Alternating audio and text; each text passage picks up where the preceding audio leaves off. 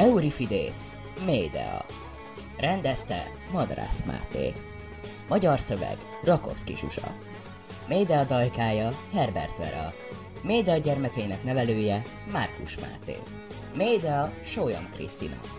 Kreón Szabó Kálmán. Iászón Madarász Máté. Aigeusz Madarász Máté. Hírnök Madarász Róbert. A korinthoszi nők kórusa Tóth Vera. Készült a Menta Társulat stúdiójában kétezer-huszonkettőben Budapesten. Az előadást tizenkét éven aluli hallgatóink számára nem ajánljuk. Jó szórakozást kívánunk!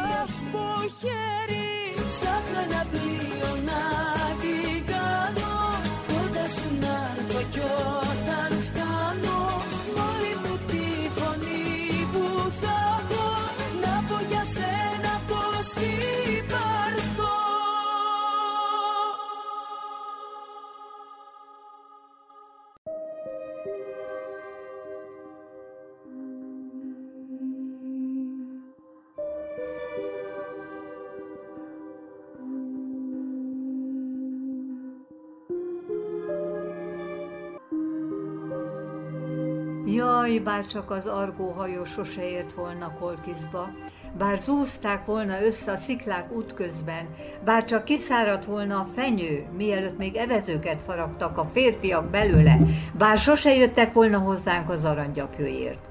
Akkor az úrnő Médeia se hamarodik belé, ész nélkül Iászonba, nem hagyja cserben érte apját, testvérét, és nem hajózik el vele előbb Iólkoszba, hogy sok viszontagság után itt Korinthoszban telepedjenek le.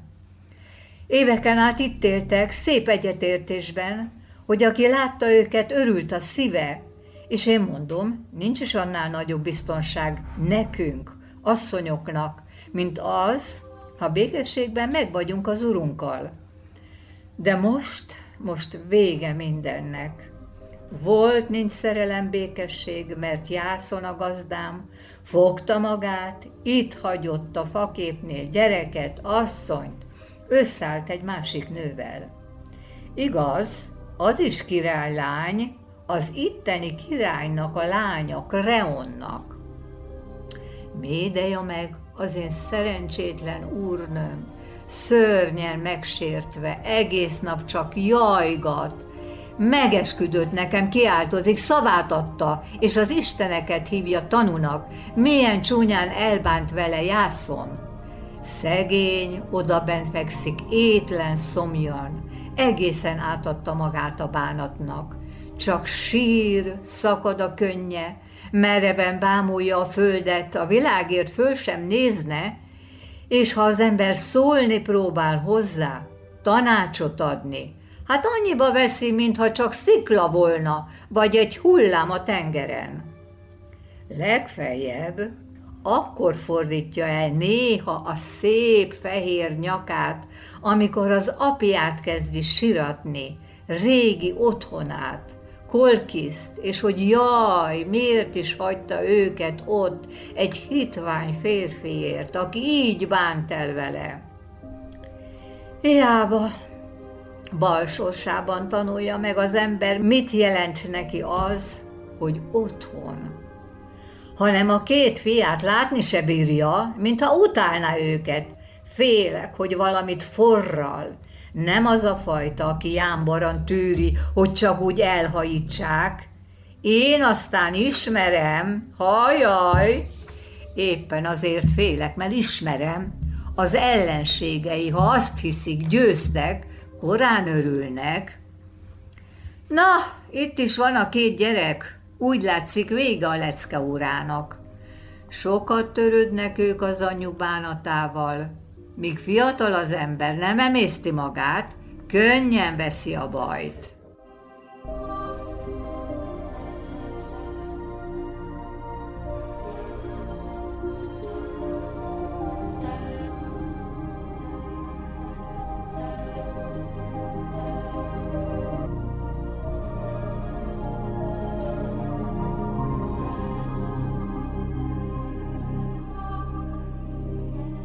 Hát, te öreg csont, mi rácsorogsz itt egymagadban, bánatodban motyogva?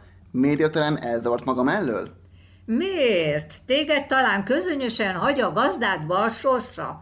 Pedig elég régen vagy már ebben a házban, mint Iászon gyermekeinek a nevelője.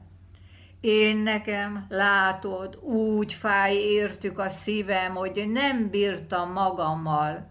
Ki kellett ide jönnöm, hogy szegény úrnőnk balsorsát elpanaszoljam, ha másnak nem, hát legalább az égnek és a földnek. Hát, még mindig jajgat a szerencsétlen? Hogy jajgat te? Még csak most kezdte el, meg félük sem jajgatta ki magát. Szegény bolond, ha mondhatok ilyet az úrnőnkre, pedig még nem is tudja, hogy van új oka is a jajgatásra. Hogy micsoda? Mondd már, ne kínosz! Semmi, mert bánom, hogy ennyit is elmondtam. Könyörgök, beszélj már! Biztosan azt hiszed, kifecsegem. Pedig ha kell, tudok én hallgatni, akár a sült hal. Na jó, ahogy jöttem a forrásnál, ahol a vének gyakran összejönnek és híreket cserégetnek, kihallgattam, amikor azt beszélték, hogy Kreón, a királyunk, ezt a két fiút itten el akarja kergetni Korinthoszból az anyjukkal együtt. Nem tudom igaz-e, bárcsak ne lenne az. S Iászon ezt tűri, hogy így bánjanak a két fiával, csak mert összekaptak az úrnőmmel, és abban ő is a bűnös. Neki ott van az új családja, a régivel már nem sokat törődik. Akkor nekünk végünk. Új baj, amikor a régit sem hevertük még ki. Mit ígértél? Az úrnőnek egy szót se. Miért olyan korábban, mint muszáj? Jaj, szegénykéim, hallottátok? Apátok, hogy bánik veletek, hogy pusztulna el. De nem, az mégse, mégiscsak a gazdám. De hát hogy képes rá? Hogy bánhat így a saját családjával? Ezt nem érem föl ésszel. Mit nem értesz rajta? Csak most jössz rá a vénységedre, hogy minden ember önmagát szereti a legjobban. A többi gyerek, barát csak azután jön. Gyerekek, gyorsan be a házba, meglátjátok, majd minden szépen rendbe jön. Te meg, ha csak lehet, tarts távol őket az anyjuktól, még ilyen szörnyű állapotban van. Láttam, milyen szörnyű szemekkel nézett rájuk, mint a veszett bika. Félek, hogy rosszat forral. Addig le nem csillapszik. Én ne tudnám, míg a dühét valakin ki nem tölti. De bár inkább ellenség lenne az, és legalább a szeretteit kímélné. Jaj, jaj nekem! Jaj, milyen nyomorult vagyok! Jaj, bárcsak meghalnék! Jaj nekem! Na tessék, nem megmondtam? Jaj, szegénykék, anyátok megint őrjönk! Fölhergelte magát, futás a házba, és vigyázzatok magatokra, a szem elé ne kerüljetek, amikor így dühünk. Mindenre képes. Most befelé, gyorsan, ahogy csak bírtok. Most még csak jajgat, még csak gyülekeznek a felhők, de tudom, becsap az Isten nyila is nem sokára, ahogyan egyre jobban fölhergeli magát. Sosem volt béketűrő, inkább akaratos, gőgös és önfejű. Könnyen jön indulatba, most meg, hogy így megsértették, ki tudja, mire képes. Jaj, jaj, nekem, jaj, nagyon szenvedek, bár meghalna mindenki, bár halna meg a két fiam, átok van rajtuk, utálta anyjuk miatt, bár halna meg az apjuk, bár szakadna rájuk a ház. Jaj, jaj, bizony, te szívtelen nő. Hát tehet az a két szegény gyerek arról, amit az apjuk mívelt. Miért kell őket is meggyűlölni? Jaj, szegénykék, félek, hogy ez a nő még kárt tesz bennük. Meglátszik, hogy királylány, kiskorától a parancsait lesték, nem csoda, hogy soha nem tanult meg uralkodni magán. Én azt mondom, sokkal jobb, ha az ember pont olyan, mint mindenki más. Ami engem illet, örülök, ha öregkoromra fedél van a fejem fölött, még ha lehetne, se akarnék király, vagy tudom is én, mi lenni. Legjobb szerintem az arany középút, a tapasztalat azt mutatja, az használ legtöbbet az embereknek, aki nagyra törő. A végén mind megjárja, mert szemet szúr az isteneknek, s minél magasabban volt, annál nagyobb a tesik. Halljátok, hogy sír, hogy kiált az a korhiszi nő. Még mindig nem nyugodott meg. Olyan hangosan jajgat, kihallatszik a házból két zárt ajtón keresztül. Bár idegen, én megszerettem, s fáj a szívem a házért, hogy ilyen baj szakadt rá. Ház!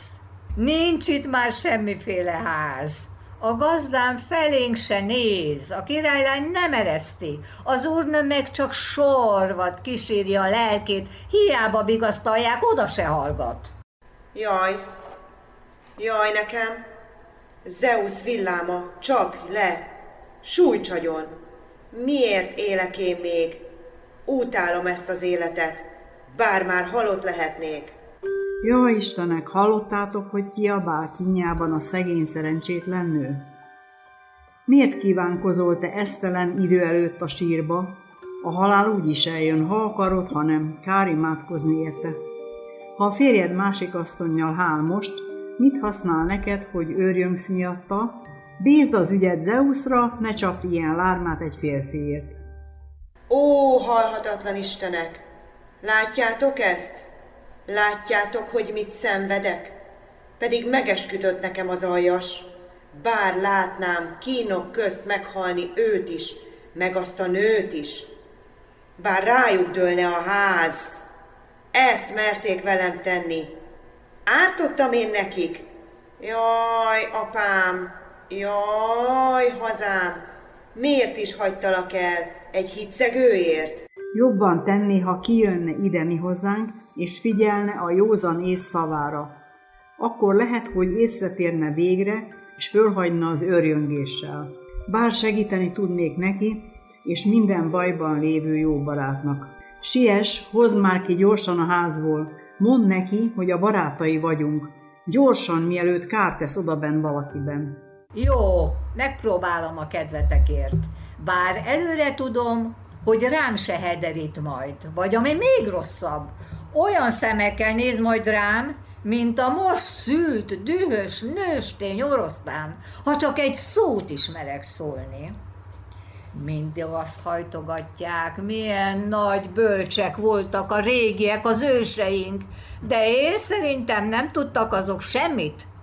Kitaláltak szebbnél szebb dalokat az ünnepekre, lakomákra, mikor úgyis örül az ember. Bezzeg! Azt nem bírták kifundálni, hogyan lehetne dallal meg lantpengetéssel meggyógyítani azt, aki bánatában őrjöng. Pedig az ilyen őrjöngés halált vagy más nagy bajt is hozhat még a házra. Ha dallal ki lehetne kúrálni az effélét, nem mondom, annak még csak lenne értelme, de hogy minek ott zenélni, ahol annyi finom étel, hogy annál több öröm nem is kell. Ezt nem értem. Halljátok, hogy jajgat megint, és milyen éles és fülsértő hangon, mi mindennek elmondja az urát, hitványnak, árulónak. Csúnyán is bánt vele, az isteneket szólogatja, Zeuszt. Kijöttem hozzátok, nehogy gőgösnek tartsatok. Idegen vagyok itt, és úgy illik, hogy én, a vendég, alkalmazkodjam a helybériek szokásaihoz, mert nem lenne szép, ha makacs szeszélyekkel gyötörném azokat, akik befogadtak. Csak egyre kérlek, legyetek elnézők velem. Olyan váratlanul szakadt rám ez a baj, hogy összetört a szívem. Szeretnék meghalni, mert kín nekem az élet, mióta megtudtam, hogy az, aki nekem olyan sokat, mindent jelentett, a férjem, hogy milyen hitvány, utolsó, mocskos gazember. Nincs még egy eleven és eszes lény, amelyiknek olyan rossz sorsa lenne, mint nekünk, nőknek. Előbb férjet kell, hogy szerezzünk, tengerpénzért, aki, s ez a nagyobb baj, ettől fogva úr a testünk fölött. Egész sorsunk ettől függ, hogy vajon jó férjet kapunk-e, vagy rosszat. A vállás szégyen a nőre, s még a szobánkba bezárkózni előlük sincs jogunk. Mindent, amit lánykorunkban szerettünk, el kell felejtenünk, másként kell élnünk, más szokások és törvények szerint. Pedig otthon egy lánynak sem tanítják, hogy hogyan járjon a férje kedvében. Valósággal jós nővén kell lennünk, hogy eltaláljuk. Hogyha mégis sikerül, ha a férjünk elégedett, és nem érezteti velünk, hogy nehezen viseli a házassági gályát, úgy irigylésre méltó az életünk. Ha nem, úgy jobb volna meghalni. Könnyű a férfiaknak, ha nekik elegük van az otthonukból, fogják magukat és elmennek. Mindig akad barát vagy ismerős, aki vigasztalja őket. De mi, nekünk nincs másunk rajtuk kívül. A férfiak azt mondják, jó nekünk, otthon ülünk, amíg ők háborúznak. Mi biztonságban vagyunk. Üres beszéd. Inkább háromszor harcolnék, mint hogy egyszer szüljek. De mindez rátok nem érvényes annyira, mint rám. Ti itthon vagytok, ebben a városban. Itt áll apátok háza, itt, barátok között, nyugodtan éltek. Míg én nekem, szegény, hazátlan nőnek, senkim sincs, csak a férjem, aki idegen földről hurcolt ide, mint hadizsákmányt, és most gyalázatosan elárult. Nincsen anyám, nincsen testvérem, nincsen egyetlen rokonom sem, aki megoltalmazna. Ti tőletek nem kérek más, csak egyet. Ha valahogy megtalálnám a módját, hogy megtoroljam a férjemen ezt a sértést, meg azon is, aki hozzáadta a lányát, s a lányon is, kérlek, hallgassatok. Hisz tudjátok, mi nők, milyen gyávák vagyunk különben. A harcot látni se bírjuk, de ha mint nőt, mint feleséget bántanak meg, minket nincs nálunk irgalmatlanabb. Megtesszük, amit kérsz, mert jogosan bünteted, Médeia, a férjedet. Nem csodálom, hogy el vagy keseredve. Nézzétek, ott jön a király, Kreón.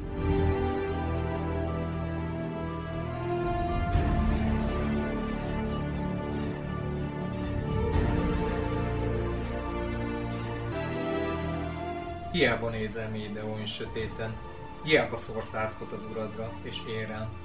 Megparancsolom, hogy még ma, érted? Most azonnal hagyd el az országon, és a két fiad vidd magaddal. Parancsom ellen a tiltakozásnak helye nincsen. Személyesen fogom ellenőrizni, hogy teljesítetted-e.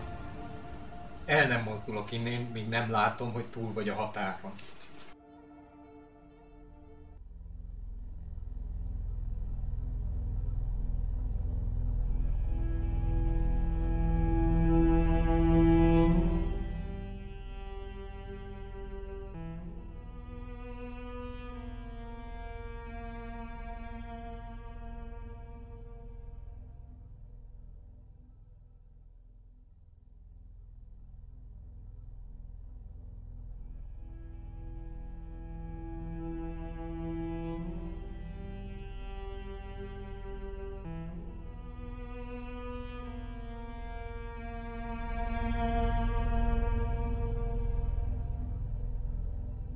Megmondom, hogy miért nyíltan.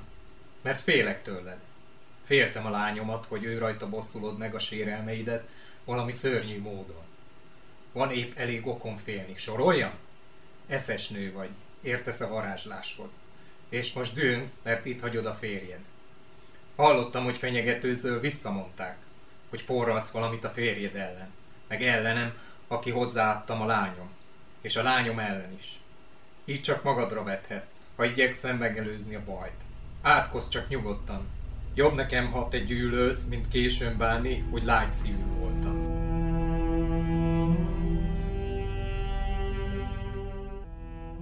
Jaj, jaj nekem. Ha tudnád, Kreón, hányszor okozott kárt nekem a hírem már eddig is. Bár ne neveltek volna okosnak, okosabbnak, mint az átlag. A túl sok ész csak fölingerli ellenünk a többi embert. Ha új, Sose hallott bölcsességgel állunk elő, az ostobák azt mondják rá, céltalan zagyvaság. Azok meg, akik büszkék az eszükre, terhesnek érzik, hogy van náluk okosabb is a városban. Bizony, így jártam én is. Az eszem miatt lettem egyesek szemében botránykő. Némelyek azt beszélik, csak magammal törődöm. Mások szerint épp ellenkezőleg. S van, aki azt mondja rám, nem tartom tiszteletben a város törvényét, pedig nem is vagyok olyan nagyon okos. Azt mondod, félsz tőlem? De mondd, ugyan miféle szörnyűséget követhetnék el ellened? Hiszen király vagy, én meg csak egy szerencsétlen földön futó nő. Hogy árthatnék én neked, vagy családodnak? S miért is tenném? Végül is, vétettél te ellenem? Hozzáadtad a lányod egy emberhez, akit erre alkalmasnak találtál. Én a férjem gyűlölöm, ezt nem tagadom, de téged? Szerintem is bölcsen jártál el, és én miért irigykednék, hogy rátok a szerencse jobban mosolyog, mint én rám? Azt kívánom, legyen áldás a házadon, a lányod házasságán, csak engem kérlek, ne kergess el, hadd éljek itt. Sérelemért igaz, de belenyugszom, hisz olyan hatalmas vagy, mire mennék vele, ha lázadoznék ellened? Most mézesmázosan beszélsz, de engem kilel a hideg, ahogy hallgatlak. Ki tudja, mi jár a fejedbe közben, miféle szörnyű tervek. Most még úgysem bízom benned, mint eddig. Az olyan nő, vagy éppen férfi ellen, aki mindjárt őrjön, ha feldűti, könnyebb védekezni, mint ilyen ravasz boszorkány ellen, aki csak hallgat, és ki tudja közben mit forral magába. No nem! Ebből elég volt. Menj innét, most azonnal. Nem, ne is szólj többet. Amit mondtam, megmondtam. Hiába ügyeskedsz, engem nem csavarsz az ujjad köré. Ellenségem vagy, nem tűrlek meg itt. De nem, könyörgök. Lábadhoz borulva kérlek a lányodra. Hagyj, hiába beszélsz. Elkergetsz, hiába könyörgök. Lenne szíved. Csodálod? A családom fontosabb nekem, mint te. Jaj, elhagyott hazám. Mennyire hiányzol most? Ezt megértem. A családom után hazám a legfontosabb nekem is. Ó, jaj!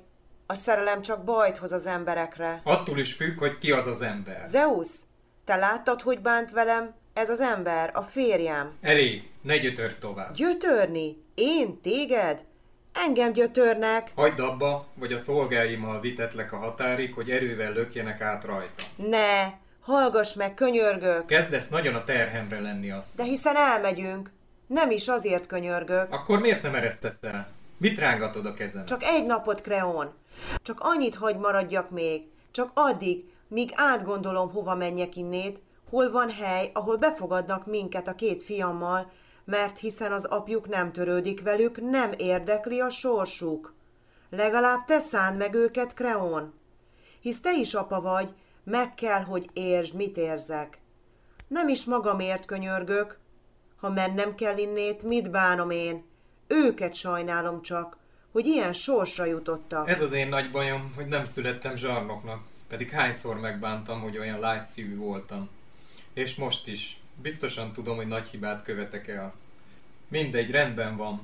Még ez egyszer teljesítem a kérésed. Maradhatsz egy napot. De egy dolgot jegyezz jól meg. A holnap, a kelő nap még itt talál az ország határain belül, a két fiaddal meghaltok. Ez az utolsó szavam, és komolyan is gondolom. Ha annyira akarod, jó, maradj még egy napot. De nem többet. Egy nap alatt csak nem bírsz semmi rémséget elkövetni.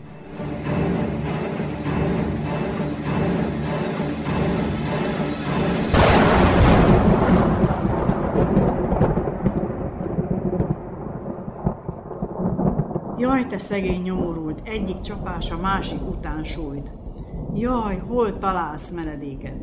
Ne hagytad volna el az otthonod, most lenne hová fordulj a bajban. Az idegent sehol nem fogadják szívesen. Az istenek úgy látták jónak, hogy nagy bajokkal is sújtsanak.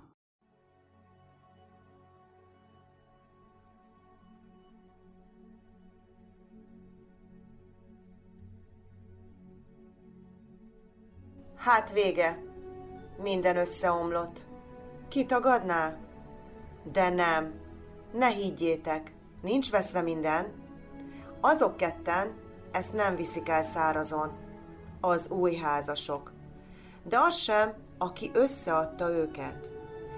Azt hiszitek, hogy hízelektem volna ennek, hogy a kezébe csimpaszkodom, hogy szóba állok vele egyáltalán, ha nincsen vele célom? De ez, ez a bolond, hogy veszítheti el ember ennyire a józan eszét? Könnyen meggátolhatta volna, hogy a tervemet valóra váltsam. Ha most azonnal elkerget, mindennek vége. De nem, adott még egy napot, egy teljes napon van rá, hogy végezzek velük. A férjemmel, a nővel, meg ezzel a bolonddal. Csak azt nem tudom még, miképpen fogjak hozzá, mind végezzek velük, hogy lesz a legjobb. Gyújtsam rájuk a nászszobát, lopódzam be a házba, és ott döfjem szívükbe az éles karpengvét. Igen, így jó lesz. Hmm, de mégsem, ha elkapnak, mielőtt véghez viszem, megölnek ott helyben, és akkor ők nevetnek utoljára. Nem, a legegyszerűbb módszer a legjobb, a méreg, és ahhoz legalább nagyon értek. Jó, tegyük föl, halott mindhárom. És én? Engem milyen város fogad be? Hol lesz menedékem? Ki oltalmaz meg engem a bosszútól? Nem, nincsen senki. Tehát még várnom kell egy kicsit, hát ha adódik valami később. Addig hallgatok, és magamban tervezgetem a bosszút. Ha a bal szerencse üldöz, ha a tervem kudarcot vall, akkor, akkor majd én magam fogok kardot. Azt sem bánom, ha mindjárt halállal fizetek is érte, megölöm. Megölöm őket irgalmatlanul.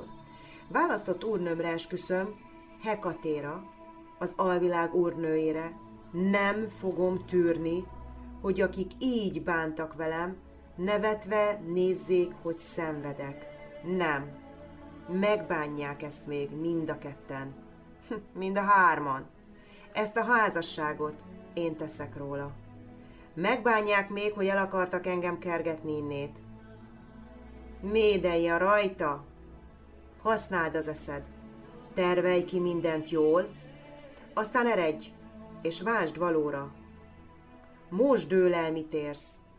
Vagy tűrnéd, hogy Iászon a hitszegő, az áruló lányával vígan éljen, és rajtad csak nevessenek, te rajtad egy király lányán, a napisten unokáján.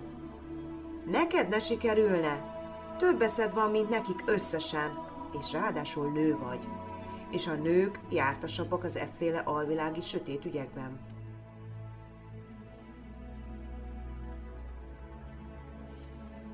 A szent folyók vize visszafelé folyik, minden igazság visszájára fordult. Nem tisztelik az esküt, és az isteneket sem, görög földön többé. Az erkölcs nincs már közöttünk, visszaszállt az égbe. Megfordult a világ, a férfiak ravaszkodnak, csalnak, eztán remélem őket szidjátok majd csalfának, a költők, s minket, nőket dicsérnek. Veszélyes útra léptél, elárultad apádat, Iászonért, mivel őrült szerelemre gyúltál iránta, és varázserőddel segítettél neki, hogy megszerezze az aranygyapjút, azután követted Iászont veszélyes útján, osztoztál vele a bűnben, amikor megöltétek öcsédet, vele, ki már akkor is elárult, cserben hagyott volna. Az ő kedvéért és őt megbosszulni vetted rá a zsarnok lányait csellel, hogy az apjukat megöljék, ezért kellett Iólkoszból menekülnöd. S most itt vagy, idegen földön, hazátlan nyomorult, nincs apád, hogy támogasson a bajban, nincs már férjed sem, hisz ő már egy másik asszony férje, téged pedig, szegény nő, elkergettek, földönfutóvá lettél.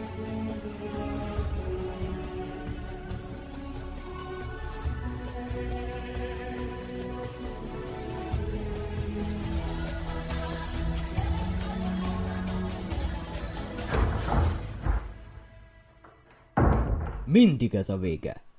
Sejtettem volna, hogy nem tudsz parancsolni féktelen természetednek és őrültséget csinálsz. Mondd, miért nem bírtál jó képet vágni ahhoz, amit a nálad hatalmasabbak döntöttek rólad? Akkor nyugodtan itt maradhattál volna házban, az országban, de nem. Te fogod magad, és neki az vitázni és átkozódni. Aztán meg csodálat, hogy elkergetnek innen. Nekem mindegy. Felőlem mondogatod, hogy ekkorag az ember, mint én, nincs még egy a földön. De mondd, mit vétett neked a király? A királyi család.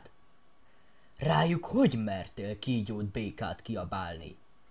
Örülj, hogy egyszerű számüzetéssel megúsztad. Én mindent megtettem, hogy a királyt megbékítsem veled, és rávegyem, engedjen itt maradni.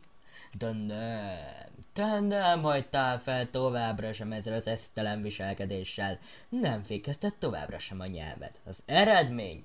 Mehet számüzetésbe! Ezek után értető lenne, azt hiszem, ha végleg levenném rólad a kezemet. Csak hogy én nem vagyok olyan ember, aki a szeretteit sorsára hagyja.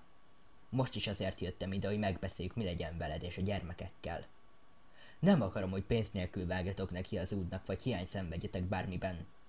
A számüzetés nem tréfa dolog. Az a helyzet, hogy te bárhogy is gyűlölsz, én nem tudok rossz szívvel lenni hozzád. Te hitvány féreg! Te hazug gazember! Férfi vagy te egyáltalán? Van képed idejönni hozzánk? Azok után, hogy ilyen szörnyűségesen vétettél ellenem, az istenek az egész emberi nem ellen. Azt hiszed, hogy hős tett először megsérteni valakit, azután úgy nézni a szemébe, mintha mi sem történt volna? Hát tévedsz. Nem bátorság, nem hős tett ez, hanem arcátlanság a legocsmányabb bűn mindközül, amit ember csak elkövethet. De azért jól tetted, hogy eljöttél. Legalább elmondhatom, hogy mit gondolok rólad, és te kénytelen leszel végighallgatni. Bár nem fog tetszeni, arra mérget vehetsz. Kezdem az elején. Mint azt minden görög tudja, aki az Argón veled hajózott, én mentettem meg az életedet. Mikor az apám elküldött, hogy hajtsd igába a tűzköpő bikákat, s vessél sárkányfogat, ki mentett meg? Ki ölte meg a sárkányt, hogy te megszerezhessd az aranygyapjót? Én, és senki más. Aztán én őrült. Elárultam apámat, elhagytam szülőföldem, elmentem veled Iókoszba, és ott megöltem Péliászt csellel, csak azért, hogy te biztonságban légy. És te, te, te képes voltál elfogadni tőlem mindezt, és most azzal fizetsz, hogy elárulsz, elhagysz, pedig két gyermekünk is van. Ha magtalan lennék, talán megérteném, hogy más nőt akarsz helyettem, de így... Hát már az eskünknek sem lehet hinni. Nem is értelek. Talán azt hiszed, az istenek, akikre megesküdtél, nem istenek már többé. Az erkölcs nincs már közöttünk, visszaszállt az égbe. No jó, most hadd beszéljek úgy veled, mintha barátok lennénk. Pedig hát mit remélhetek én tőled? Mindegy, azért megkérdezem. Bár a kérdéseim is csak arra jók, hogy még sötétebbnek mutassák a bűnödet. Hová forduljak én most? Apámhoz. Őt elárultam a kedvedért. A hazámat is, amikor követtelek. Péliász lányaihoz. Képzelem, milyen jó szívvel fogadnának az apjuk gyilkosát. Átlátod-e most már a helyzetem? Apám és az otthoniak meggyűlöltek. Miattad. Az idegeneket pedig, kik szívesen fogadnának különben, ellenségemmé tettem, hogy neked szívességet tegyek, de meg is érte. Mert milyen boldoggá tettél cserébe, minden görög nő irigyel. Olyan szerető, hű férje találtam benned. Jaj, jaj, nekem szegény fejemnek, ez hát a hála, amiért megmentettelek. Elkergettetek innen egyedül, támasz nélkül, barátok nélkül, míg te itt az új feleségeddel éled a világod. Mehetek koldulni a két gyerekkel. Nincs rosszabb a házasok vagy rokonok közti viszálynál. Olyankor elszabadul a pokol. Látom már, kénytelen leszek megmérkőzni veled szájalásban. Amikor rád jön a veszekedhetnék, nem hagyod abba úgysem, még észre nem térítelek pár józan szóval. Mindegy, nem lesz ez sem nehezebb, mint viharban sziklák között hajózni. Ha már örökösen azt állnyod a szememre, mi mindent tettél, értem, s cserébe mivel tartozom neked? Meg kell, hogy mondjam. Én szerintem nem tartozom hálával senki másnak azért, hogy sikerrel jártam és hazértem épségben. Egyedül Aphrodité-nak. Okos nő vagy, tudom, és utálod hallani, és én nem is jutatnám az eszedbe, ha rá nem kényszerítesz, hogy korán sem jó szívűségből tetted, amit tettél. Nem ám. Hanem, mert a szerelem rákényszerített. Most nem akarok részletekbe menni. Elég annyit segítettél, és én elégedett vagyok az eredménnyel. De ne felejtsük el azt sem, hogy önmagaddal is jót tettél, mikor velem, sőt, te nyertél többet, mert először is görög földön élhetsz, ahol a jog az úr, nem pedig barbárok között, mint eddig. Márpedig te eszes nő vagy. Megérted, hogy mekkora különbség, hogy a törvény vagy a hatalmasok szeszélye uralkodik-e rajtunk. Kettő. A görögök tisztelnek az eszedért, híres lettél, pedig ha ott maradsz azon a barbár vidéken, ugyan kihallott volna felőled. Senki sem. Azt se tudnák, hogy a világon vagy. Pedig mit ér, ha van az embernek egy zsák kincse, vagy szebben énekel, mint Orpheus, de senki nem tud róla. Na, ennyit arról, hogy mit köszönhetek neked. Sajnálom, de hát végül is te kezdted ezt a vitát, ami már most az új házasságomat illeti Kreón lányával. Mindjárt be fogod látni, hogy abban is bölcsen jártam el, és ráadásul főként a ti kedvetekért tettem ezt is, azért, hogy jobb jövőt biztosítsak neked és a gyerekeknek. Hallgass! Nem fejeztem be! Te is tudod, hogy amikor Aigeuszból idejöttem, milyen reménytelen helyzetben voltam, mennyi bajért útközben, és akkor egy ilyen lehetőség adódik, hogy Kreón hozzám adja a lányát. Hozzám! Szegény, házatlan száműzöthöz, egy király lányt, értsd már meg! Mert tudom, hogy igazából ez a bajod. Nem arról van szó, hogy többé nem akarok veled állni, vagy te tudom is én mennyire megkívántam Kreón lányát, de hogy is.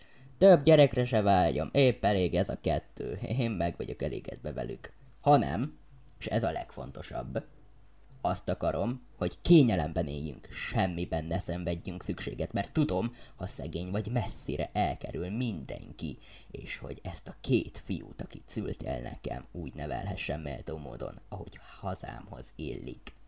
Sa ehhez az kell, hogy királyi vérből testvéreket nemzek nekik. Miért ne? Te úgysem akarsz már több gyereket, mert miért is akarnál? Nekem meg érdekem, hogy egy vagy két királyi testvérrel támogassam a meglévőket. És ne hidd, hogy egyenlőként bánok majd velük és amazokkal. Egyformán fogom szeretni mindet, és egyek leszünk mind. Egyetlen, boldog, nagy, gazdag család. Hát nem jó gondolat? Te is belátnád, ha a féltékenység nem venni el az eszed. De ilyenek vagytok ti nők. A szerelemben minden jól van, ha a szerelem elmúlt, már semmi sem jó nektek. Néha azt kívánom, bár ne is léteznének nők, bár csak lehetne gyermekünk másként, nem csak nőktől. Sok gonoszság eltűnne a világból, az egyszer biztos. Olyankor elszabadul a pokol. Úgy tűnik, sok mindenben másképp gondolkodom, mint az emberek többsége.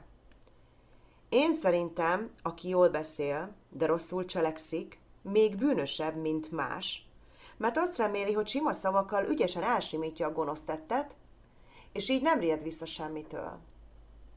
Te is ilyen vagy. Azt hiszed, elszédítesz pár üres szóval, és én elhiszem neked, merő nagy lelkűségből hagytál cserben. Pedig egyetlen kérdés is elég, hogy halomra döntse minden érvedet. Mondd, hogyha tényleg olyan becsületes vagy, amilyennek mondod magad, miért nem előbb? Még a házasságod előtt próbáltál meggyőzni, miért kellett titokban megkötni? A családod tudta nélkül. No persze, és te nyilván teljes szívvel mellém álltál volna, ugye? Hiszen még így is örjönsz, ha csak szóba hozom. Nem igaz, nem ezért hallgattál. Azt merted bevallani, hogy szégyelsz. Szégyelled, hogy egy barbár nővel élsz, és gyorsan kerestél magadnak egy görögöt, mielőtt megöregszel. Nem vitatkozom tovább. Értsd be azzal, hogy nem a nő kellett, nem azért kötöttem új házasságot, hanem, mint már mondtam, hogy rólatok gondoskodjam, és hogy a két fiúnak királyi testvéreket nemzek, s ezzel biztosítsam házunk jövőjét. Nem kell olyan gazdagság, amelyet undorító módon szereztek, sem olyan gondtalan élet, mely gyötrelem a szívemnek. Hát akkor jobban teszed, ha észretérsz. Épesző ember nem sopánkodik olyasmin, ami előnyösnek is, a szerencsét nem nézi sorscsapásnak. Könnyű annak, aki otthon van és biztonságban, a hontalant sértegetni. Csak magadnak köszönheted a sorsod. Igen? És mivel érdemeltem ki? Talán én lettem hozzád hűtlen? Ocsmány átkokat szórtál a királyi házra. Én magam leszek az átok. Rajtuk és rajtad. Ebből elég volt. Nem vitatkozom tovább. Ha bármiben segíthetek, ha pénz kell, csak szólj, és nem leszek fukar. Ha gondolod, adok ajánlólevelet akármelyik barátomhoz, hogy jól bánjon veled. Remélem lesz annyi eszed, hogy elfogad. Ha nem, hát tudd meg, csak magadnak ártasz. Tartsd meg a pénzed. A barátaidból sem kérek semmiből, aminek hozzád köze van. Aljas ember adománya csak bajt hoz. Így is jó. Az Istenek rá a tanúk, hogy én segíteni akartam neked meg a gyerekeknek. De te csak, hogy dacolj, ellökted a segítő kezet, és szánt szándékkal nehezíted a helyzetet. A te bajod! Menj innét! Takarodj! Már várnak otthon. Te is biztos elepedsz az új feleséged után. Élvezd, amíg lehet, az új házasságod. Az Istenekre esküszöm, úgy úgysem fogod sokáig.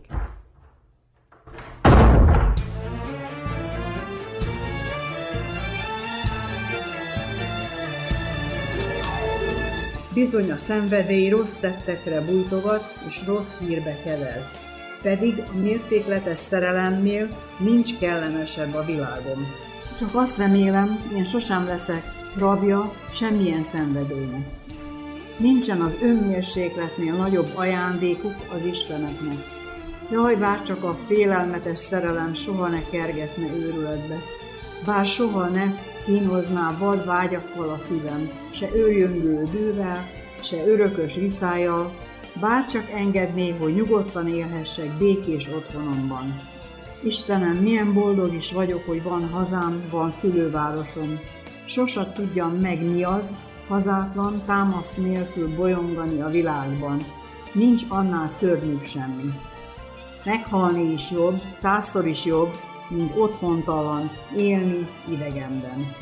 Bizony így mondják, és most láthattok is saját szemünkkel, hogy mennyire így van. Úgy látom, Médeia, most nem akad barátod, aki megszánna, se város, amely befogadna.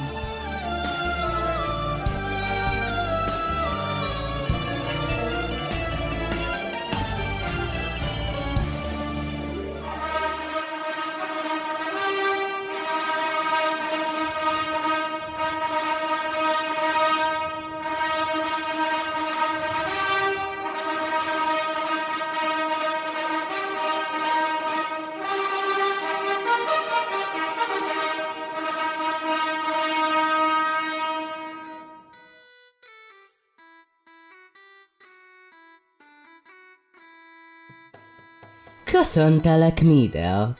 Köszöntelek, mondom, mert eddig senki nem talált ki ennél jobb kezdetet baráti csevegéshez. Köszöntlek én is, Aigeusz, bölcs, Pandion bölcs fia. Mondd, hogy kerülsz Korinthoszba? Apolló jóstájában jártam. A föld köldökénél? S miért mentél oda? Megtudni, hogyan lehetne gyermekem. Egek. Hát eddig nem lett gyermeked. Ah, ezzel sújtottak az Istenek. És feleséged? Az csak van, vagy az sincs? Van, van, már hogy ne volna, nagyon is van. No és Apolló, mondott valamit gyermekekről? Mondott, mondott, de olyan bölcset, hogy azt közönséges ember nem éri fel ésszel. Legalábbis nem értem. S most miért jöttél korinthoszi földre? Itt lakik Pittheusz, a Trojzén király. Igen, Pelopsz fia úgy hírlik, hogy szentember. Abban bízom, hogy ő majd megfejti a jóslatot. Az beszélik bölcs, és sokat tapasztalt. Igen, és nekem a legjobb barátom. Jár sikerrel. Remélem, teljesül majd a vágyad. Köszönöm, és te? De most látom csak, milyen gyűrött az arcod. A tekinteted homályos. Aigeusz, a férjem, hitványgazember. Hogyhogy? Mondd el világosan, mi baj van? Rossz hozzám, bár nem adtam rá okot. De mit csinált? Mondd kérlek érthetőbben. Elűzött, elhagyott egy másik nőért. Micsoda? Volt képe? Szégyentelen. Ahogy mondod, s a régi családját megveti. Más nőt kívánt meg, vagy csak elegelet belőled? Annyira megkívánta, elhagyott érte minket. Ha tényleg olyan hitvány, ahogy mondod, hát hadd menjen. Királyi házból akart nősülni mindenáron. Vagy úgy?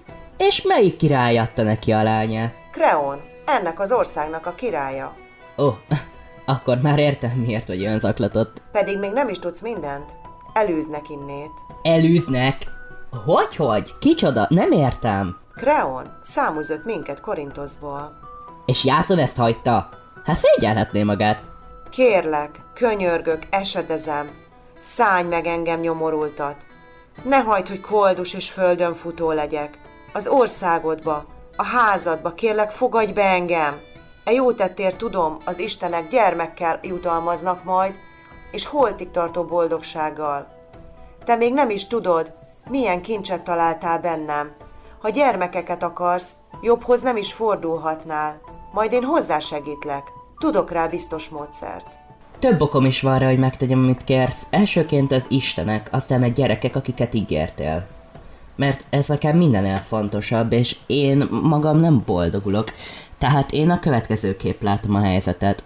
Ha országomba jössz, én mindent megteszek, hogy oltalmazzalak, ami egyébként kötelességem is. Egy dolgot azonban tisztáznunk kell már most. Én nem viszlek magammal ebből az országból. De ha magadtól eljössz hozzám, biztonságban leszel a palotámban, és én senkinek nem adlak ki. Azt szeretném, ha engem nem hibáztatna senki. Az én vendégem sem, de az sem, akinél én voltam vendég. Nagyszerű, de ha még valamit kérhetek, esküdj is meg rá. Neked a puszta szavam nem elég, nem bízol bennem. Há, hogy ne bíznék? De Kreón és háznépe gyűlöl engem, kérlek, esküdj meg rá, hogy semmiképp nem adsz ki nekik. Ha nem köt az eskü, addig győzködnek, míg meg nem nyernek maguknak, hisz én csak egy védtelen nő vagyok. Pénz és hatalom minden önálluk van. Hát semmit nem bízol a véletlenre, az biztos. De ha te jó ötletnek tartod, én nem ellenkezem. Neked is jöjjön, ha van mire hivatkoznom, mikor a kiadatásod következik. Neked pedig nagyobb biztonságot jelent. Na jó, mit akarsz?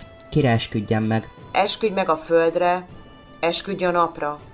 Apám apjára, esküdj ráadásul minden istenségre, aki csak létezik. Hogy mit teszek, vagy mit nem teszek, hogy mondjam? Hogy az országodból soha el nem űzöl, ha valaki értem jönne, hogy elhurcoljon, nem adsz oda neki, és minden erőddel védelmezel, amíg csak élsz. Esküszöm hát a földre és a napra, s az összes istenekre, úgy teszek, ahogy most megígértetted velem. Ennyi elég. S ha megszeged az esküd? Sújtson le rám a sors, mint bármelyik esküszegődre. Jól van. Így jó lesz. Most menj békével. Nem sokára én is jövök, amint elvégeztem, amit még el kell végeznem itt. Segítsen haza Hermész, aki az úton járók védelmezője, s adják meg az istenek, amire a szíved vágyik, Aigeusz, amiért ilyen nagylelkűen viselkedtél. Ó, istenek! Zeus! Ó, drága napvilág! Most, most, barátaim! Most biztos a győzelem! Az ellenségeim most aztán megfizetnek. Ez az ember, mintha az istenek küldték volna, hogy segítsen a bajban. Így már nyugodtan hozzáfoghatok, hogy megvalósítsam a tervem, aztán gyorsan Athénba horgonyt ott vetek. Mert azt tervezem, nem fogtok örülni, ha meghalljátok, hogy elküldök Iászonért, megkérem, hogy jöjjön el újra hozzám. Ha eljött, meglátjátok, milyen kedves leszek. Meggyőzöm, hogy beláttam, jól tette, hogy elárult, ez a királyi nász csak ugyan bölcs és előnyös dolog, nekünk is. Aztán arra kérem, segítsen. Hadd maradjon a két fiunk, legalább itt, Korinthoszban, no nem mintha tényleg itt hagynám őket az ellenségeim közt, hogy majd kedvükre bánjanak velük, hanem cselből, mert kiterveltem, hogyan öljem meg a királylányt. A tervem az, hogy a két gyermeket elküldöm hozzá könyörögni. Hogy engedje meg, hadd maradjanak itt Korinthoszban, legalább ők. Még ajándékot is küldök velük. Egy köntöst, a legfinomabb anyagból, meg egy szép színarany fejéket. Ha majd aztán a köntöst fölveszi, meg a fejéket, vége. Meghal. És nem csak ő, az is, aki csak hozzáér. Olyan erős mérgekkel itatom át a köntöst. De ez még nem elég. Jaj, megszakad a szívem. Jaj, szörnyűség, de mégis muszáj, hogy meglegyen. Meg kell ölnöm a saját két kezemmel a két fiamat. Meg kell ölnöm őket. Nem, senki nem fogja őket elvenni tőlem. Jaj, szörnyű, mindennél szörnyűbb vétek. De ha megtettem, Iászon háza összeomlik. És én diadalt ülök. Igaz?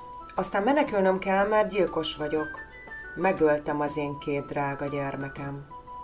Mindegy, nem tűröm, hogy nevessenek az ellenségeim rajtam.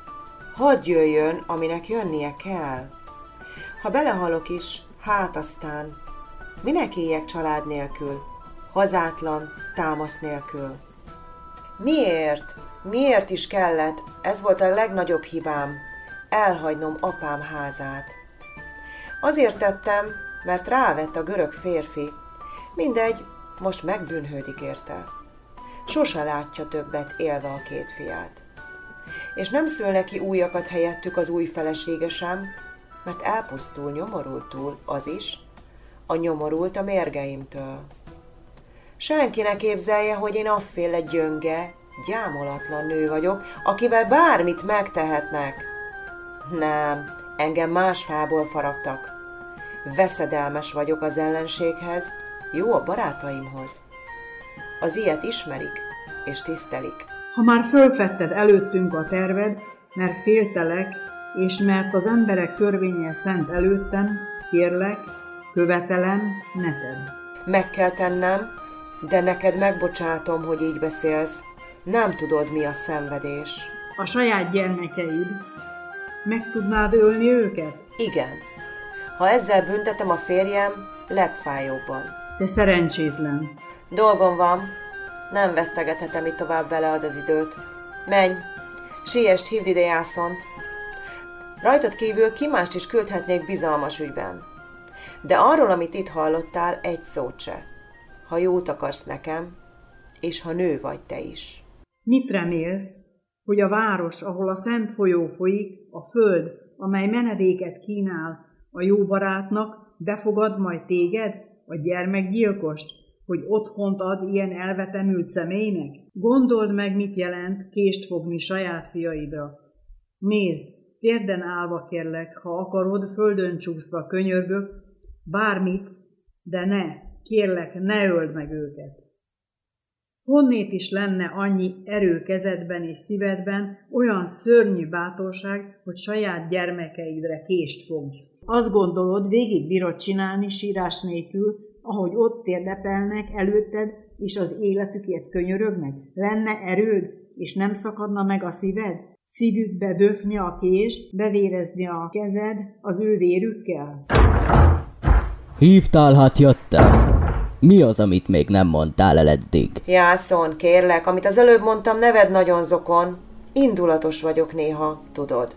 De te elnézhetsz nekem ennyit, hisz sokszor voltunk mi egymáshoz kedvesek, nem igaz? Megvitattam ezt a dolgot magammal, és már nem is értem, hogy lehettem ilyen makacsbolond. Miért dühöngtem arra, aki csak jót akar nekem? Miért kellett megutáltatnom magam e föld urával, s ráadásul a tulajdon férjemmel is, pedig te csak a mi javunkon munkálkodol, a mi kedvünkért veszed feleségül a királylányt, hogy legyenek királyi vérből való testvérei a fiainknak. Hát mi ütött belém? Miért nem hagyom már abba az örjöngést, mikor az istenek ilyen kegyben részesítettek? Vagy talán nincs két fiam? Nem tudom, hogy száműztek minket innen, és hogy nagy szükségem van barátokra. Dehogy nem. Mindezt tehát átgondoltam, és beláttam, hogy bolondság volt úgy dühöngenem. Már csak dicsérni tudlak. Bölcs dolog volt ez az új házasságod, Én pedig bolond voltam, amikor elleneztem. Inkább segítenem kellett volna a tervet kigondolásában, és a megvalósításban ott kellett volna állnom a nászájdnál, örömmel szolgálnom a mennyasszonyodat, lesni a parancsait. No, de hát tudod, hogy milyenek a nők. És én is csak nő vagyok. De legalább te ne osztozz a mi gyöngéinkben, és ne fizess a rosszért rosszal. Kérlek, légy elnéző még az egyszer. Beismerem, eddig rossz oldaláról néztem a dolgot, de most visszatért a jobbik eszem. Gyerekek, gyertek gyorsan, gyertek elő a házból. Gyertek, öleljétek meg apátokat, beszéljetek vele, látjátok, én is azt teszem. Már vége a gyűlölködésnek, miért gyűlölnénk azt, aki szeret minket? Kibékültünk, már nincs harag. Nyújtsátok neki a kezetek. Jaj, jaj, nekem. Nem, semmi baj. Csak eszembe jutott valami. Régi ügy. Ne törődjetek vele. Így, öleljétek át. E szerető karokra támaszkodunk majd, ugye, ha öregek leszünk, és ezek temetnek el majd. De miért is könnyezem? A sok baj és félelem úgy megviselt, hogy már ok nélkül is elsírom magam. De ne féljetek, csak örömömben sírok, hogy apátokkal kibékültünk ma végre. Én is sírok, van most baj elég, csak még több ne legyen. Nagy öröm ez nekem, hogy észre tértél, és nem hibáztatlak azért sem, hogy korábban nem voltál ilyen belátó. Elvégre nő vagy, s nem lehet rossz néven venni, ha egy nő dúl, fúl, mikor megtudja, hogy a férje más nőkkel is kezd. No de, most már te is beláttad, hogy csak a javadat akartam. Nem mondhatnám, hogy túl hamar, de mégis megjött a jobbik kezed, és most végre értelmesen viselkedsz. Amit titeket illet, gyerekek, tudnotok kell, hogy apátok nem feledkezett el rólatok. Éppen ellenkezőleg. Azon fáradoztam, hogy nektek minél jobb és biztonságosabb életet biztosítsak, és ha az Istenek is úgy akarják, még megérjük, hogy Korinthosz legtekintélyesebb polgárai közé tartoztok majd leendő testvéreitekkel egy rangba. Bizony, csak nőjetek föl, nincs más dolgotok, a többit majd az Istenek segít elvégzem én magam. Remélem, még megérem, hogy ifjúságotok virágában, mint győztes hősöket lássalak titeket. És te, mi baj van? A szemed csupa könny, hol csápat vagy? Mi bánt még? Mondtam valamit, ami nem tetszett neked? Nem, dehogy. Csak a gyerekek miatt. Ne félj semmit. Én gondoskodom róluk. Hiszek neked. De tudod, milyenek vagyunk mi nők? Sírunk okkal, ok nélkül. De mégis miért sírsz úgy a gyermekek miatt? Hát hogy ne sírnék, hisz én szültem őket. Amikor az előbb azért fohászkodtál, hogy nőjenek fel nagyjá, erőssé, megsajdult a szívem, és félni kezdtem, hát, ha mégsem ügy lesz. De hagyjuk, most beszéljünk arról inkább, amiért hivattalak. Sok mindenben megállapodtunk már, de még maradt, amit meg kell beszélnünk. Én tehát most száműzetésbe megyek, a királyi ház így döntött, és én most már belátom. Nekem is így lesz jobb, hisz itt örökké szálka lennék Kreón és a ház népének szemében, meg a tiédben is. Hát elmegyek. De azt szeretném, ha a két fiunk itt maradna, hogy te nevelt fel őket. Kérlek, esedezem, beszélj Kreónnal. Ha te kéred, biztos megengedi. Hát nem tudom. De megpróbálhatom. Talán megkérhetnéd a feleséged, szóljon az apjának az érdekünkben. Jó gondolat. Végtére ő is csak nő. Egész biztosan rá tudom beszélni. Majd én segítek neked. Tudod mit? Elküldöm hozzá a gyerekeket. Ajándékot küldök velük, olyat, hogy eláll a szeme, szája. Pazarköntöst és színarany fejéket. A gyerekek majd elviszik. Te ott! Szedd a lábad! Hozd ki a díszruhát, meg a fejéket! Áldott nő, ezerszer áldott, hiszen te benned elnyeri a legjobb férjet, és megkapja ráadásul a díszruhát, amelyet a nap apámnak adott a gyermekeinek. Fogjátok, gyerekek, óvatosan, hisz nászajándékot visztek a boldog mennyasszonynak, Nem is akármilyet. Miért fosztanád meg magad ettől a holmitól? Gondolod, nincs elég köntös meg színarany a királyi palotában? Tartsd meg, ne add oda, eszedbe se jusson. Különben is, ha tart valamire a feleségem, az én szavam többet jelent neki, mint holmi cifraságok. Nem, ne hidd. Az ajándéknak még az istenek is örülnek. Embereknél pedig arannyal többet érsz el, mint százezer szóval. Különben is, hozzá jobban illik, mint hozzám. Az istenek őt emelték magasra, fiatal és királylány. Legyen övé a kincs is. Én meg nemhogy az aranytól, az életemtől is megválnék, ha ezzel megóvhatom a két fiamat attól, hogy a száműzetés legyen a sorsuk. Gyerekek, menjetek szépen ebbe a gazdag házba, kérjétek térden állva apátok új feleségét, a mi kegyes úrnőnket, ne kergessen el benneteket a földről, s adjátok át neki a díszruhát. Nagyon ügyeljetek, hogy ő maga saját kezével vegye át, amit küldök neki. Siessetek, én meg imádkozom, hogy sikerrel járjatok, s hogy mielőbb meghozzátok a jó hírt, hogy teljesült, amire vágytam. Már nem reménykedem, hogy életben maradnak a gyerekek, bár nem remélek, most indultak meg a halál felé. A mennyasszony, szegény, átveszi tőlük a színarany fejéket, s benne a pusztulást, amit rejt. Tulajdon kezével illeszti majd szőke fürtjei közé a halál.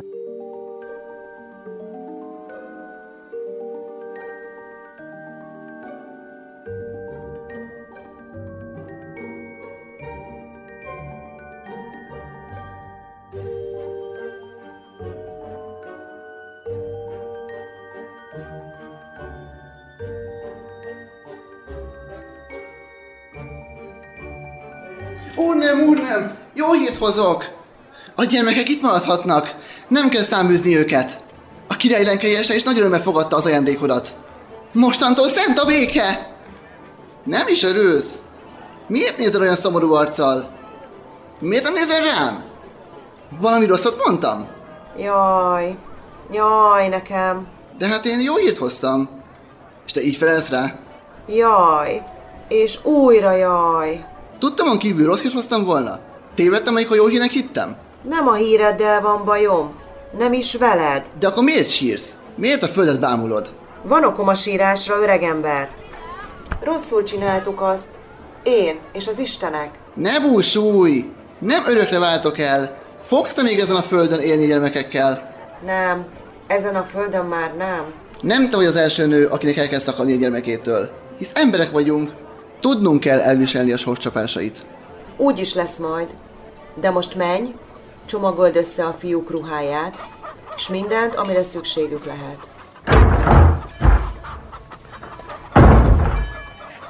Vannak, akik nem méltók rá, hogy jelen legyenek az áldozatnál. Az ő dolguk. Az én kezem nem fog remegni. Ó, ó nem, szívem, ne akard.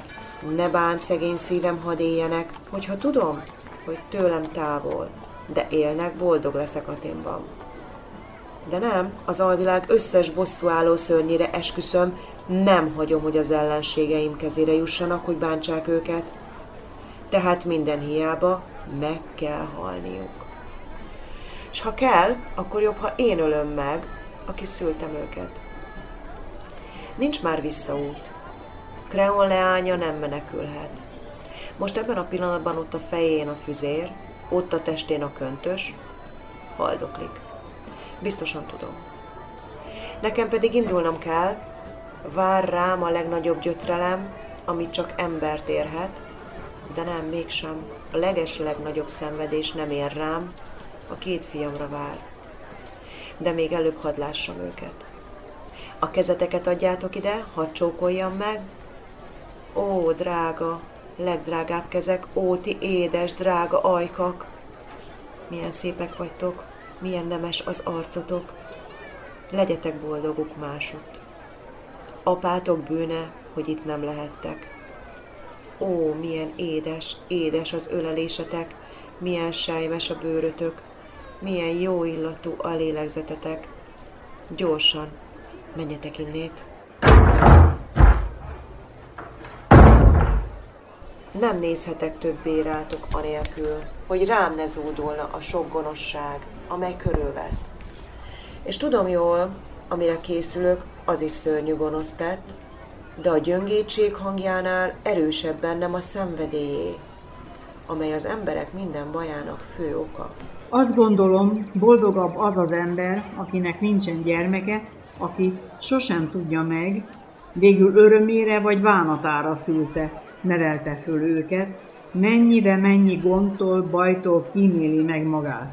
Mert annak, aki gyermeket nevel, az élete, én úgy látom, örök gond és aggodalom. Hol azon tépelődik, hogyan nevelhetnél minél jobban, hol azon, hogy óvhatná meg a szűkölködéstől.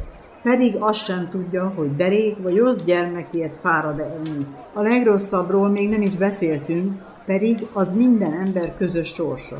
Lehet, hogy nem kell szűkölködniük, hogy a gyermek felserdül, szép lesz és jó jellemű, és ekkor az Istenek úgy rendelik, hogy a halál eljöjjön érte, és elvigye az alvilágba. Miért, miért is intézték így az Istenek, mikor minden embernek úgy is kijut a szenvedésből, hogy ekkora minden más kínnal, nagyobb kínnal fizessünk az áldásért, hogy gyermekünk van. Sosem tudja meg, végül örömére vagy bánatára szülte, nevelte föl őket. Alig várom, hogy megtudjam, mi történt. Hogy úgy fordultak-e a dolgok Kreón házában, ahogy reméltem. De látom, már jön is Iászón egy embere, lélekszakadva. Biztosan valami új baj hírével. Médeia, ha te tetted, ha a te lelkeden szárad ez a szörnyűtet, fuss, menekülj! Mindegy, szárazon vagy vizen, szekéren vagy hajón, csak menekülj! Miért? Mi történt? A király lánya halott, s az apja is, Kreón. Mindketten elpusztultak. Te mérgezted meg őket. Csodálatos hírt hoztál. Mától fogva barátomnak tekintlek. Jó tevőmnek. Eszeden vagy? Tudod, te mit beszélsz? Megölted a királyt és a királylányt, és te ennek örülsz? Nem félsz, hogy utolér a bosszú? Mondd el, kedves barátom, hogy haltak meg? Nekem kettős öröm, ha azt hallom, hogy szörnyű, undorító halállal. Mikor két gyermeked megérkezett férjeddel Kreón házába, mi szolgák, kik addig szántunk téged nagy bajodban, nagyon örültünk. Szétfutott a hír a házban, hogy közötted és Iászón között helyreállt a béke. Körbefogtuk fiaidat, kik kezüket, ki szőkefürtjüket csókolgatta. Én meg boldogan elkísértem az asszonyházba őket. Úrnőnk, mert most már őt kell így neveznünk, s nem téged, először nem vette észre fiadat. Iászont bámulta csak mohó szemmel. Mikor meglátta őket, fájtlált szem elé húzta, és bosszusan elfordult tőlük. De a férjed próbálta jobbkedre deríteni, így szólt hozzá. Kérlek, ne légy ellensége azoknak, akiket szeretek. Ne haragudj rájuk, ne fordítsd el az arcod. Aki nekem kedves, legyen neked is az. Nézd, ajándékot is hoztak, fogadd el. S kérd meg apádat, hogy a kedvemért ne üzz el az országból őket. A fiatal úrnő pedig, mikor meglátta a díszes ruhát, amelyet küldtél neki, nem tudott ellenállni. Férjének megígérte, megtesz mindent, ami csak kér tőle. Alig, hogy elhagyta a szobát a két gyerek, s az apjuk már is fölvette a köntöst, hajába tűzte a fejéket, s fürtjeit rendezgetve a tükörben boldogan kacagott életlen képmására. Aztán fölpattant a trónról, s fel alá járkált a házban, könnyű léptekkel. Nem tudott betelni az ajándékokkal. Újra, meg újra lábújhegyre állt, hogy a köntös esését is megcsodálja. Egyszer csak szörnyű látvány. Hirtelen fehére sápadt és reszkedni kezdett. Oldalazva tántorgott vissza a trónig, leroskadt rá éppen idejében, különben a puszta földre esik. Az egyik vén cseléd azt hitte, valamelyik Isten ejtette úrnőjét önkívületbe, és örömsikolyt hallatott, ahogy a szent szertartáskon szokásos, de mikor látta, hogy az úrnő szája habzik, szeme kidülled, s volt sápat, többé nem sikongott az öregasszony, hanem fölüvöltött a rémülettől és a borzalomtól. Egy másik szolga azonnal Kreón lakrészébe fut, egy másik az új férhez, hogy jelentsen, micsoda szörnyű baj érte az ifjú úrnőt. Az egész ház zengett a futkosástól. Annyi idő sem telt el, mi alatt egy jó futó száz métert megtesz. Magához tért szegény írtóztató kiáltással. Mert kétfelől is szörnyű fájdalom tört rá. A fejékből lángok csaptak ki, és végigömöltek a testén, míg a köntös, mely gyermekeit hoztak, lemarta tagjairól a húst. Fölugrott, futni kezdett lángolva, a fejét hányta vetette, hogy a fejéktől szabaduljon, de hiába. Az erősen tapadt rá, meg sem moccant, míg feje heves mozgásától a tűz csak még jobban fellángolt. Végül nem bírta már tovább, leroskadt és eltorzult, hogy ember föl sem ismerte volna tulajdon apján kívül. Nem volt bájos arca már, sem tiszta tekintete. Fejéből véres tűz csöpögött le, a húsa úgy olvadt le csontjáról, mint a gyanta, cseppekben, ahogy láthatatlanul rágott rajta a méreg. Iszonyú látvány. Senki nem mert a holttestéhez érni. Láttuk, mi történt, s féltünk. De szegény apja, mit se sejtve, váratlanul belépett, és a holttestbe botlott. Följajdult szörnyű bánatában, átülelte, csókolgatta halott lányát, s így jajgatott. Szegény gyermekem, melyik isten sújtott le rád ilyen gonoszul, éppen a mennyegződ napján? Melyikük ragadott el öreg apától, ki már maga is inkább halott, mint élő? Bárcsak én is veled halhatnék. Végül abba hagyta a jajgatást, s föl akart kelni, de akkor a öreg testéhez a köntös már úgy hozzátapadt, mint folyandára fához. Iszonyú küzdelem volt. A király próbált föltérdelni, de a halott súlya visszahúzta. És ahogyan vadul rángatta magát, darabokban vált le a húsa a csontjáról. Végül föladta, élete lángja kilobbant. Ott feküdt ő is szegény, boldogtalan a lánya mellett holtan. Könnyezett, aki látta. Arról, hogy ebből mi következik rád nézve, nem mondok semmit. Büntetés majd utolér, tapasztalni fogod. Rég tudom már, hogy az emberi élet csak árnyék, és azt is, hogy akiket a legbölcsebbnek tartunk, a szavaik után ítélve, milyen gyakran követik el épp ők a legnagyobb őrültségeket. Mert az ember sosem boldog. Lehet, hogy egyeseknek több szerencséjük van, mint másoknak, de boldog az egy sincsen közöttünk. Iászonra ma sok baj szakad, megérdemelten. Jaj, szegény leány, mennyire sajnálok. Iászon tehet erről is, ez a házasság lett a halál.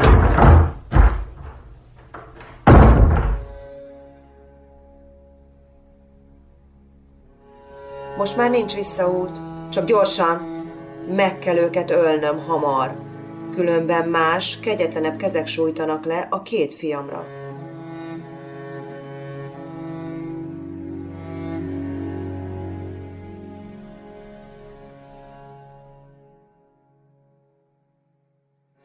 Nincsen más megoldás? Nem, nincsen. Meg kell halniuk. És akkor már jobb, ha az én kezemtől, aki szültem őket. Nem szabad gyöngének lennem. Miért késlekedem? Borzalmas, de ha meg kell lennie, jobb, ha minél előbb. Gyorsan, a kardot. Nem szabad most gyávának lennem. Nem szabad arra gondolnom, mennyire szerettem, hogy én szültem őket. Hiszen csak egy perc, nem több. Aztán a gyász jön, mint halálig. Mert bármit is teszek velük, azért én szültem őket. Ők az én drága, drága fiacskáim.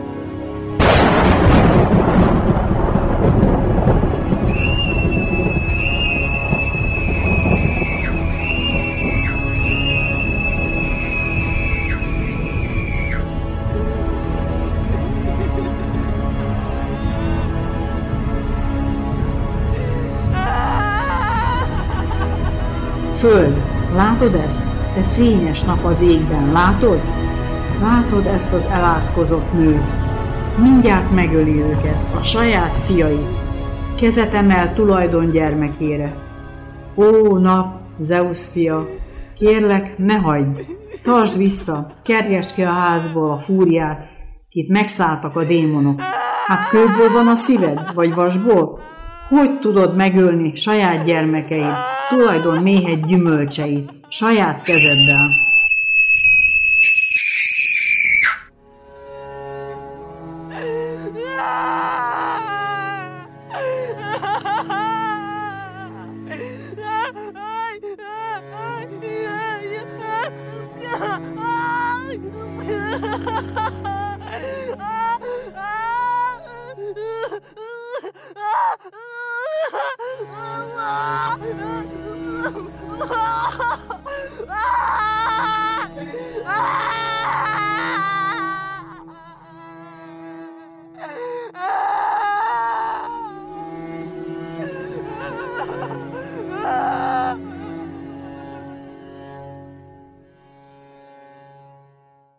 Minden hiába volt, hiába szültél fájdalmak közt két kedves gyermeket, jobb lett volna neked, ha elnyel a tengervíz a sziklás vad szorosban.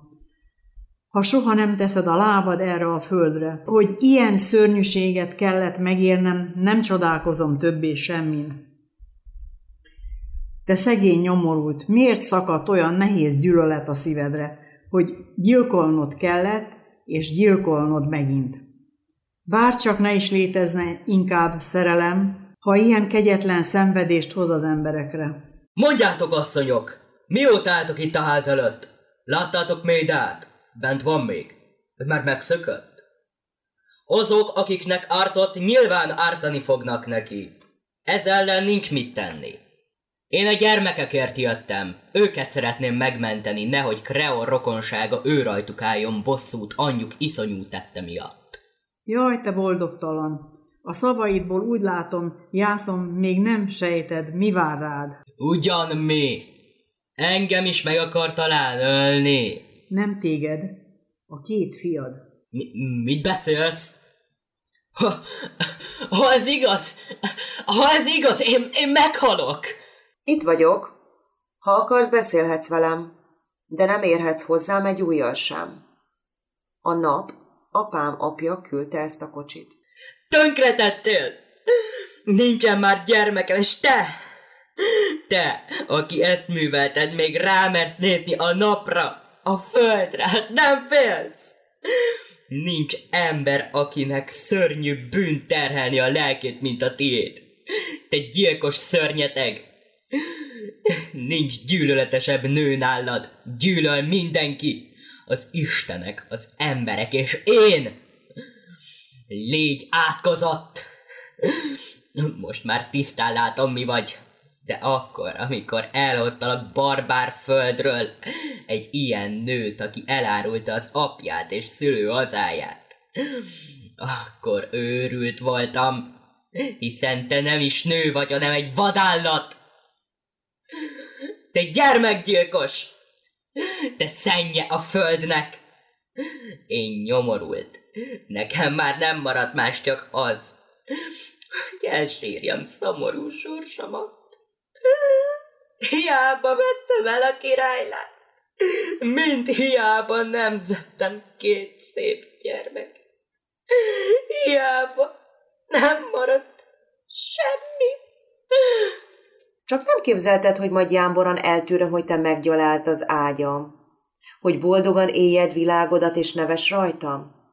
Hát nem. Sem te, sem Kreón lánya, s maga Kreón sem, ki ezt a házasságot kiagyalta, s engem elűzött volna.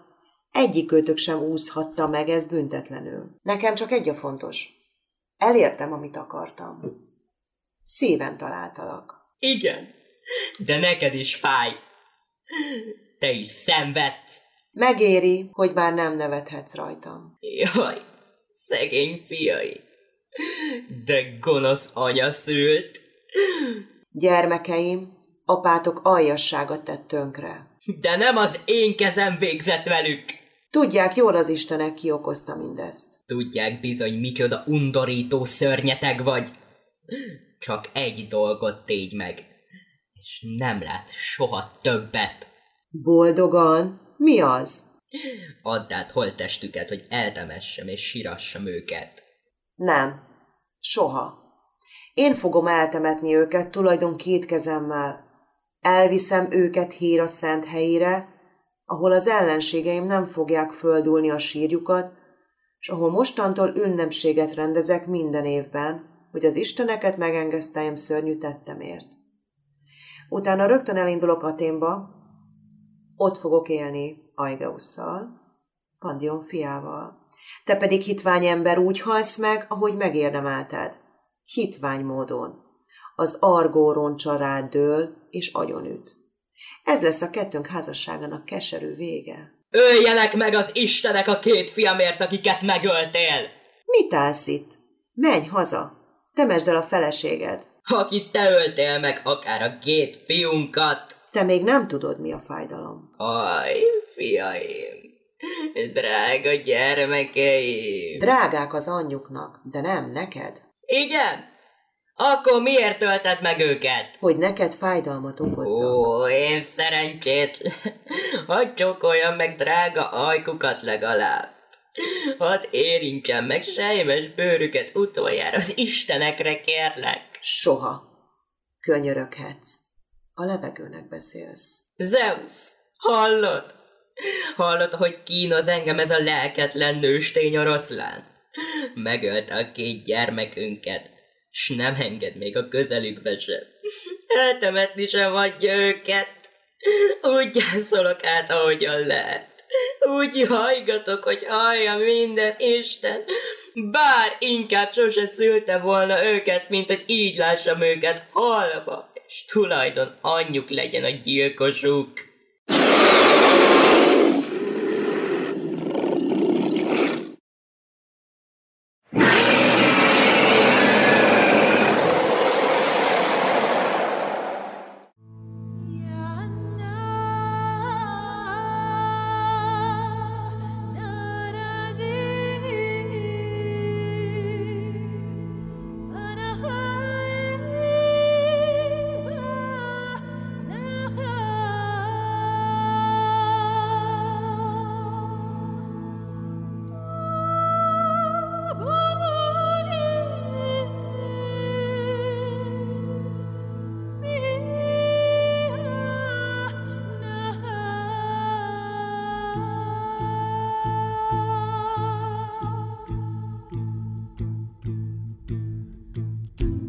Az istenek sokszor más tartogatnak számunkra, mint reméltük.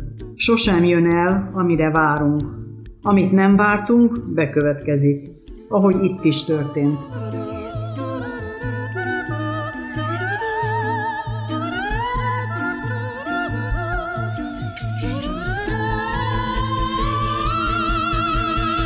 Médeia. Rendezte Madarász Máté. Magyar szöveg Rakovszki Zsuzsa. Médeia dajkája Herbert Vera. Médeia gyermekeinek nevelője Márkus Máté. Médeia Sólyom Krisztina. Kreón Szabó Kálmán. Iászón Madarász Máté. Aigeusz Madarász Máté. Hírnök Madarász Róbert. A korinthoszi nők kórusa Tóth Vera. Készült a Menta Társulat stúdiójában kétezer-huszonkettőben Budapesten.